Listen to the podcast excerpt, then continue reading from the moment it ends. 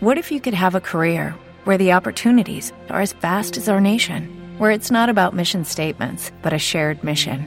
At U.S. Customs and Border Protection, we go beyond to protect more than borders from ship to shore, air to ground, cities to local communities. CBP agents and officers are keeping people safe. Join U.S. Customs and Border Protection and go beyond for something far greater than yourself. Learn more at cbp.gov/careers. Este audiolibro es presentado por audiolibrosespanol.com. Audiolibros español para leer escuchando.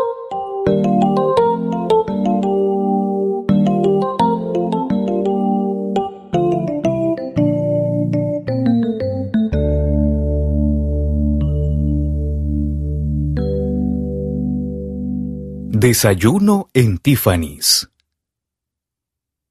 La lectura del resumen de este audiolibro se leerá de la siguiente manera. Primero, análisis del libro. Segundo, personajes principales. Tercero, resumen de la obra.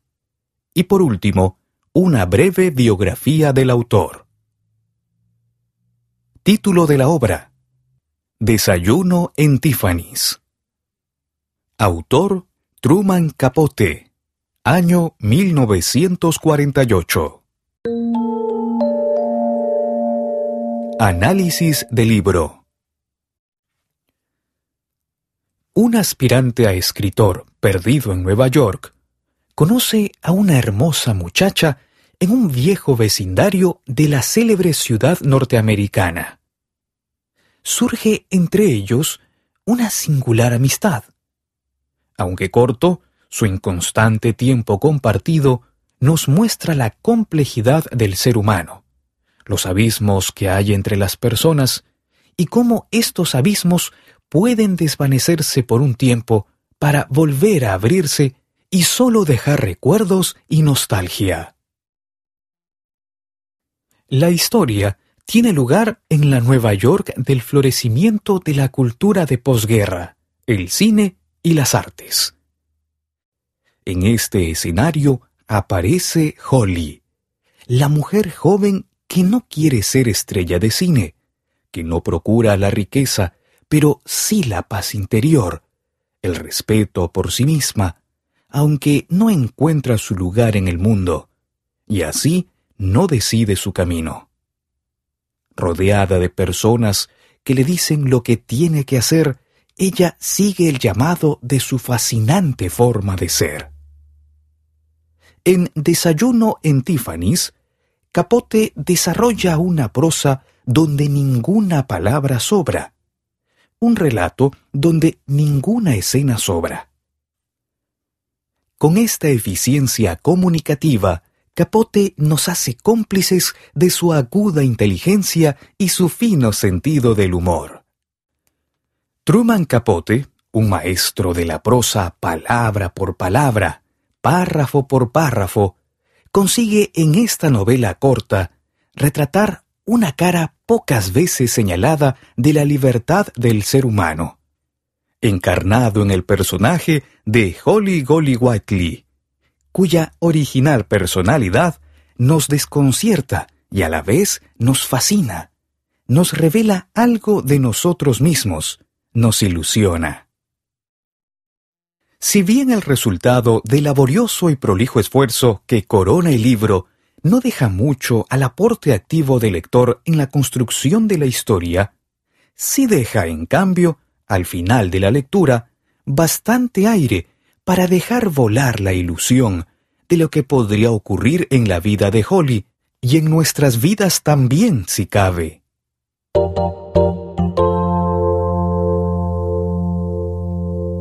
Personajes principales Holly Whiteley Mujer de 20 años, figura delgada, ojos verdes y todas las demás características presentes en una estrella de cine. No tiene oficio ni profesión, ni sabe lo que le gustaría hacer, pero sí sabe que no quiere ser actriz. Le gusta la música, cantarla y tocarla en la guitarra. tiene una moral muy flexible. Dice sin rodeos lo que piensa y actúa de igual modo sin prejuicios ni reservas. Su idea de lo conveniente difiere del común de personas. A su modo, es una persona honesta que atesora sobre todo su libertad aunque es consciente que el ejercicio de ésta no le trae paz espiritual. El narrador Un hombre joven, flemático pero determinado. Pasa tribulaciones económicas y persevera en su proyecto de convertirse en escritor. Observador e inteligente, carácter noble y algo introvertido.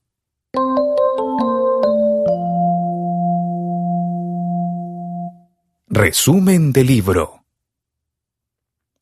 Después de un largo periodo sin tener noticias de su amiga Holly Golly Whiteley, el narrador recibe una llamada telefónica que revive su recuerdo. Joe Bell es el propietario de un bar, un viejo conocido del narrador con quien éste no tiene nada en común más que el hecho de que ambos fueron amigos de Holly Golly Whiteley. Por el teléfono, Joe solo le dice que quiere hablarle de algo, que pase por el bar. Sabiendo que el asunto solamente puede estar relacionado con Holly, el narrador toma un taxi y acude a la cita. El bar queda en un barrio antiguo de Nueva York, en el que el narrador solía rentar un departamento en un viejo edificio donde por casualidad también vivía Holly. En el bar, Joe Bell le muestra al narrador unas fotografías tomadas recientemente en África. En ellas aparece un hombre negro sosteniendo una pequeña escultura de madera. Lo sorprendente es que la escultura es el vivo retrato de Holly. De eso no hay duda. Esto le sugiere la posibilidad que ella está recorriendo el África retrocediendo en el tiempo, es la época en que el narrador vive en aquel edificio del viejo barrio neoyorquino.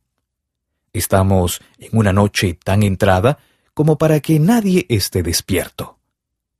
El narrador oye las quejas del vecino japonés, el fotógrafo del piso de arriba, porque Holly le ha tocado el timbre para que abra la puerta de calle oye la despreocupada respuesta de ella mientras se mete a su departamento que, como siempre, ha olvidado las llaves.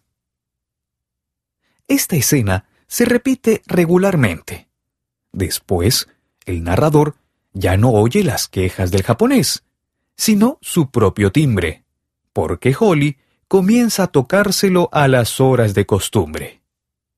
Llega acompañada de hombres que despide sin invitar a pasar. Son hombres diferentes entre sí, pero con el mismo tipo. Se marchan decepcionados o furiosos o echando de menos el dinero que han gastado invitándola. Aparte de ser su portero, el narrador no tiene más trato con Holly por un tiempo. Después, una noche cualquiera, Holly toca la ventana del departamento del narrador. Se ha deslizado por la escalera contra incendios. El narrador abre la ventana y ella entra a la habitación. Hay un tipo borracho en mi departamento, explica. Lamento molestarte. Aquí es más abrigado que afuera, y tú me recuerdas mucho a mi hermano Fred, dice mientras se pone cómoda. Ella observa la habitación y la encuentra confortable pero aburrida. Mientras hablan, el narrador se va enterando de algunas cosas de la vida cotidiana de ella. Sus salidas nocturnas, los salones, las fiestas, los hombres ricos. Ella lo mira un momento y le pregunta, ¿Y tú? ¿Qué haces encerrado aquí todo el día? escribo, dice él. A ella le parece que es demasiado joven para ser escritor. Por no tener mejor idea, le pide que lea uno de sus textos. El narrador siente una ligera excitación mezclada con ansiedad mientras le lee un cuento sobre una lesbiana.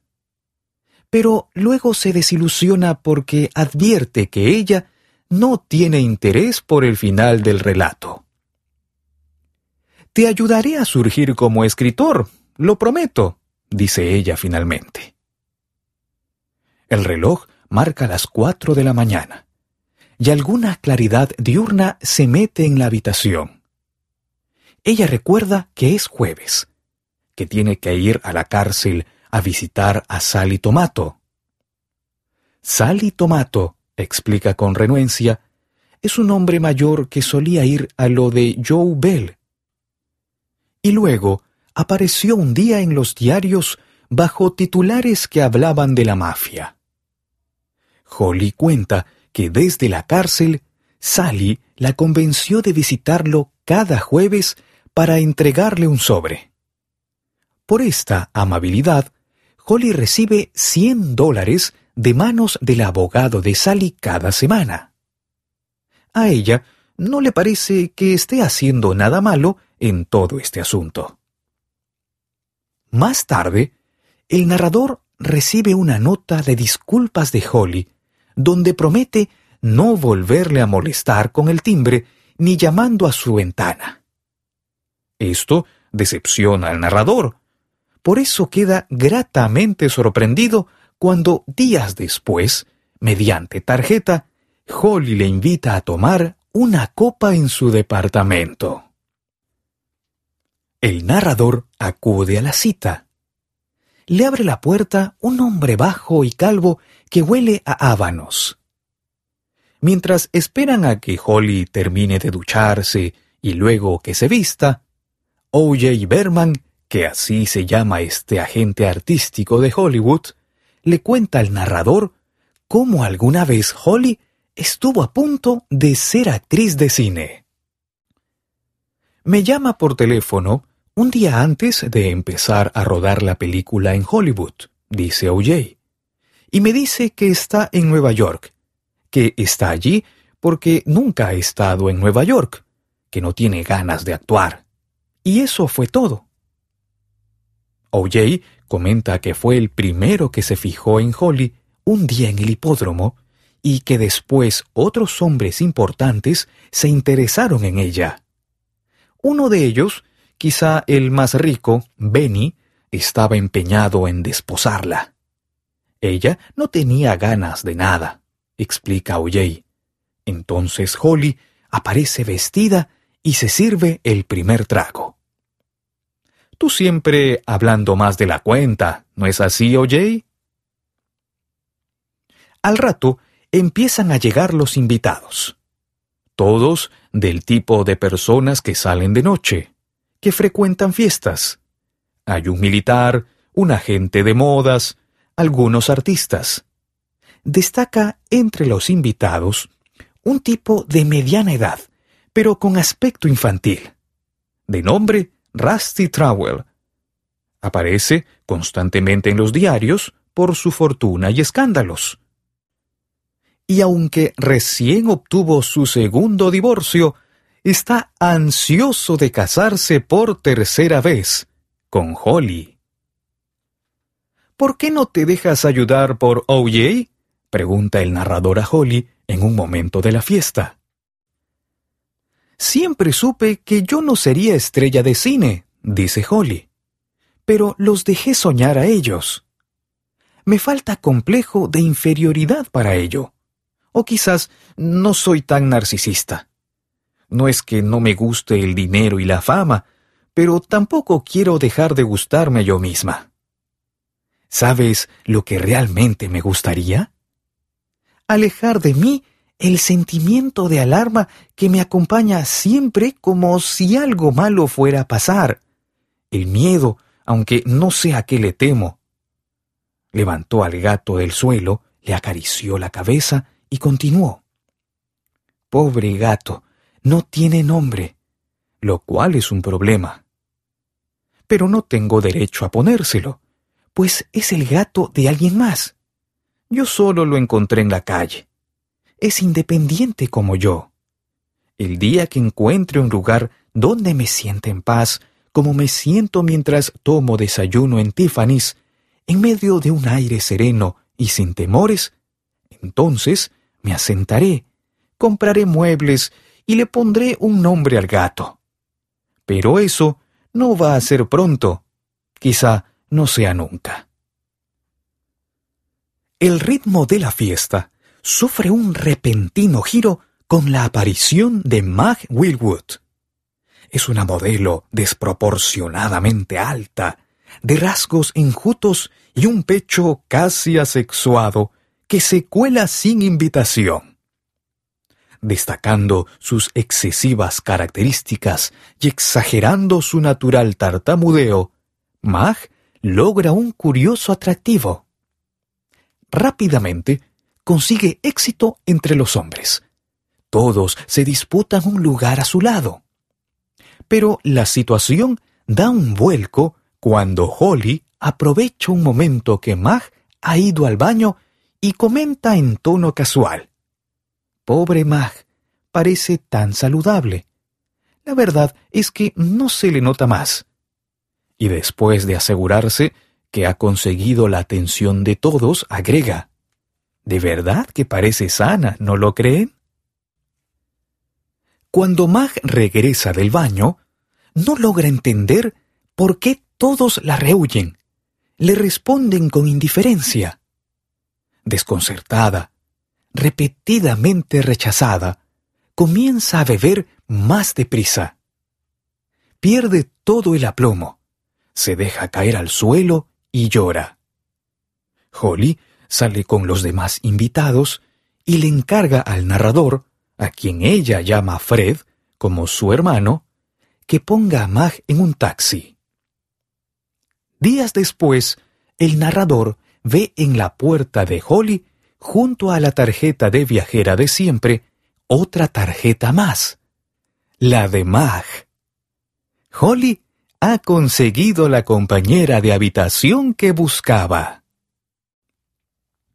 La amistad del narrador y Holly se estrecha con las experiencias que comparten.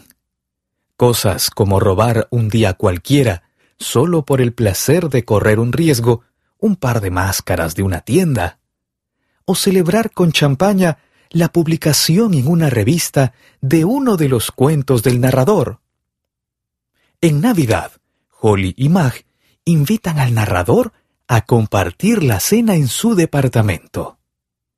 El regalo del narrador para Holly es una joya comprada en Tiffany's y el de ella para él una jaula pajarera de 350 dólares.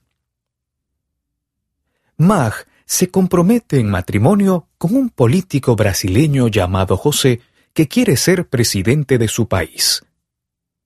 Unos días después de la Navidad, Holly y Rusty Trawler, Mag y José, hacen todos juntos un viaje de vacaciones. En la primera salida a la playa, Mag y Rusty caen enfermos. Holly y José hacen el resto del viaje solos y pasan una semana en La Habana. Al regreso, todos piensan que Holly y José se han estado acostando, sobre todo Mag, que está loca de celos. Pero Holly la tranquiliza haciéndole creer que es lesbiana. A todo esto, y casi simultáneamente, el narrador y Holly tienen una discusión a raíz de un comentario de ella que le sugiere que escriba de temas más interesantes, pues sus relatos, dice, son aburridos. Como el narrador defiende sus cuentos, Holly replica que debería pensar en ganar más dinero. La conversación se transforma en discusión. Herido en su orgullo, el narrador comenta que es triste que Holly haya gastado 350 dólares en una jaula pajarera, sobre todo porque ese dinero lo ha obtenido acostándose con Rusty Trawler. Profundamente ofendida, lo echa de su casa. El narrador le devuelve la pajarera. Ella la lleva al basurero, de donde la rescata luego el narrador. El narrador y Holly se evitan mutuamente por un tiempo. Un día de esos, aparece por el edificio un hombre mayor, que el narrador vuelve a ver rondando el vecindario. Tiene el estilo de vestir de la gente del sur, del campo. En el bar de Joe, el hombre se acerca al narrador, y para la incredulidad de éste, le cuenta otro pedazo de la historia de Holly. Resulta que este hombre, el doctor Golly Whiteley, es un médico veterinario y granjero de Texas que hace varios años desposó a Holly, que entonces se llamaba Lula May Berman. Ha venido a buscarla porque eh, recién se ha enterado de su paradero, cinco años después que ella huyó del hogar conyugal. El veterinario le muestra una foto de la época de la boda. En ella aparece Holly a los catorce años, con la misma mirada vivaz pero mucho más gorda. Junto al hombre, Fred, el hermano de Holly, y los cuatro hijos de su esposo. El hombre, un poco tímido pero simpático, le ruega al narrador que lo lleve con Holly. A pesar de que sigue peleado con ella, el narrador accede. Ella, desconcertada al comienzo, recibe a su marido con afecto y ternura. Este reencuentro termina con el viaje de regreso del marido abandonado sin su esposa. Transcurre un tiempo en que el narrador se entera de la vida de su amiga más por los diarios que por la propia boca de ella. Un día ve un titular sobre Rusty Trawler. La cuarta boda del famoso millonario, anuncia el diario. El narrador se decepciona porque piensa que la nueva esposa es Holly, pero luego queda sorprendido al leer que se trata de Mag Wilwood. Con el diario en la mano, llega a la puerta de Holly para comentarle la noticia. Pero dentro hay un estropicio frenético de objetos que se rompen, gritos y llanto. En ese momento llega José acompañado de un doctor y entran a la habitación donde Holly está lanzando platos contra el suelo. Consiguen calmarla con una inyección y después de ponerla a descansar, José le cuenta al narrador que la razón de este arrebato no es el casamiento de Rusty y Mag, sino la muerte de Fred, el hermano de Holly. Después de esto, ella y José comienzan a vivir juntos. Es un periodo de tristeza que Holly supera poco a poco, mientras cambia algunos de sus hábitos y hace planes de tener hijos con José y casarse con él. Un día en que las cosas han vuelto a su cauce corriente, Holly y el narrador se van a montar caballos sin saber del giro que irán a dar las cosas. Después de una aventura de caballos desbocados, seguida de desmayo del narrador y comportamiento heroico de Holly, la policía llega al departamento de ésta para arrestarla. Es arrestada en efecto, a pesar de su resistencia. Los diarios del día siguiente se ocupan de la noticia, en grandes titulares y con fotografías. Los diarios resumen el caso como un golpe a un tinglado de la mafia, donde Holly aparece como cómplice en los negocios ilegales de sal y tomato. El narrador se hace cargo de la situación y como no tiene los recursos con que pagar la fianza para liberarla, acude a los amigos ricos de Holly. Todos niegan su ayuda. Rusty Traubler se hace negar, pero su esposa Mag habla con el narrador y muy indignada dice que ella y su esposo van a demandar a Holly por tratar de involucrarlos en sus asuntos ilegales. Luego, el propio José abandona a Holly sin despedirse en persona, sino a través de una carta que el narrador le entrega cuando ella sale de la cárcel. Holly toma las cosas con cierta fortaleza cínica, como si hubiera sabido siempre que todos le irían a dar la espalda. Como está en libertad bajo fianza, no puede salir del país. Sin embargo, y a pesar del consejo del narrador, decide huir al Brasil. En contra de su voluntad, el narrador y Joe Bell le ayudan a realizar sus planes. El primero recoge las pertenencias más preciadas de Holly de su apartamento. También lleva al gato a reencontrarse con su compañera. Joe Bell contrata una limusina para trasladar a Holly al aeropuerto. Camino del aeropuerto, ella ordena parar el vehículo en un barrio de los suburbios y libera al gato, que al comienzo no quiere despegarse de ella, pero luego se aleja. Estando otra vez en marcha, ella de pronto le pide al conductor que dé vuelta, porque quiere regresar por el gato. Regresan. Holly busca con desesperación al gato. Lo llama. Llora. No lo encuentran. Al final, el narrador le promete que lo buscará después y le pondrá un nombre. Cuidará de él. Vuelven a la limusina y siguen hacia el aeropuerto. El narrador no encuentra nunca al gato después de aquel día, pero tiene la esperanza que éste haya encontrado un lugar donde se pueda sentir en casa. Lo mismo espera para su amiga Holly Golly Whiteley. Como anécdota, podemos decir que este libro fue adaptado a la pantalla grande. La película protagonizada por Audrey Hepburn en el papel de Holly Golly Whiteley, es objeto de culto por numerosos fans del cine. Una cosa que disgustó mucho a Truman Capote es que el director cambió el final de la historia para la película.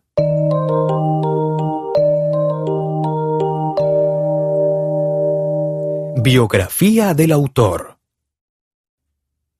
Truman Capote escritor abiertamente homosexual, es uno de los grandes narradores estadounidenses de la segunda mitad del siglo XX.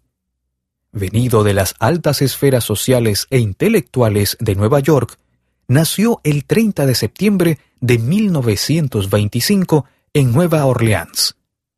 Hijo de un comerciante y de una reina de belleza, adoptaría el apellido de Capote tras el matrimonio posterior de su madre con Joseph García Capote, empresario de ascendencia cubana. Tras el divorcio de sus padres, el pequeño Truman se fue a vivir con unos familiares en Alabama, hasta que en 1942 terminó trasladándose a Nueva York. A los 17 años, abandonó los estudios para comenzar a escribir en el periódico The New Yorker, su trayectoria como novelista dio inicio con el libro Otras voces, otros ámbitos, 1948, y alcanzó su máxima resonancia con A Sangre Fría, 1966, novela de no ficción, cuyo género fue bautizado como periodismo literario. Otra de sus obras más conocidas es la obra objeto de análisis Desayuno en Tiffany's, 1984, llevada al cine por Blake Edwards con Audrey Hepburn como protagonista principal. Truman Capote ya era un autor célebre y consagrado cuando escribió este libro. En él se puede apreciar su estilo preciosista y depurado, su culto a la efectividad de la palabra bien elegida. Falleció el 26 de agosto de 1984 en Los Ángeles, a la edad de 59 años.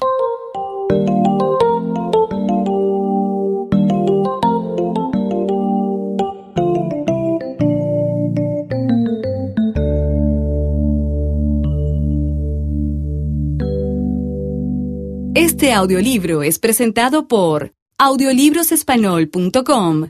Audiolibros Español, para leer escuchando.